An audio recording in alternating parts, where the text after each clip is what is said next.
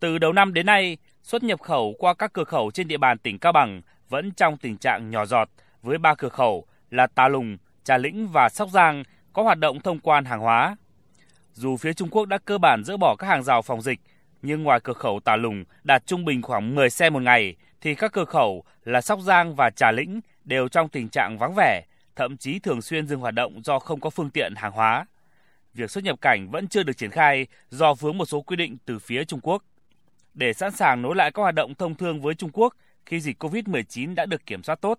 tỉnh Cao Bằng tiếp tục triển khai nhiều biện pháp đồng bộ cả về nhân lực, thiết bị và hệ thống bến bãi tại cửa khẩu như đưa vào hoạt động trạm kiểm soát liên hợp khu vực cửa khẩu Sóc Giang, tiếp tục hoàn thiện hệ thống hạ tầng cửa khẩu Trà Lĩnh và trạm kiểm soát liên hợp khu vực cầu 2 cửa khẩu Tà Lùng cùng một số tuyến giao thông kết nối khác. Ông Lý Quốc Khánh, Phó trưởng ban quản lý khu kinh tế tỉnh Cao Bằng cho biết, tỉnh Cao Bằng đã có nhiều hoạt động nhằm từng bước mở lại và khôi phục hoạt động của các cửa khẩu lối mở trên toàn địa bàn.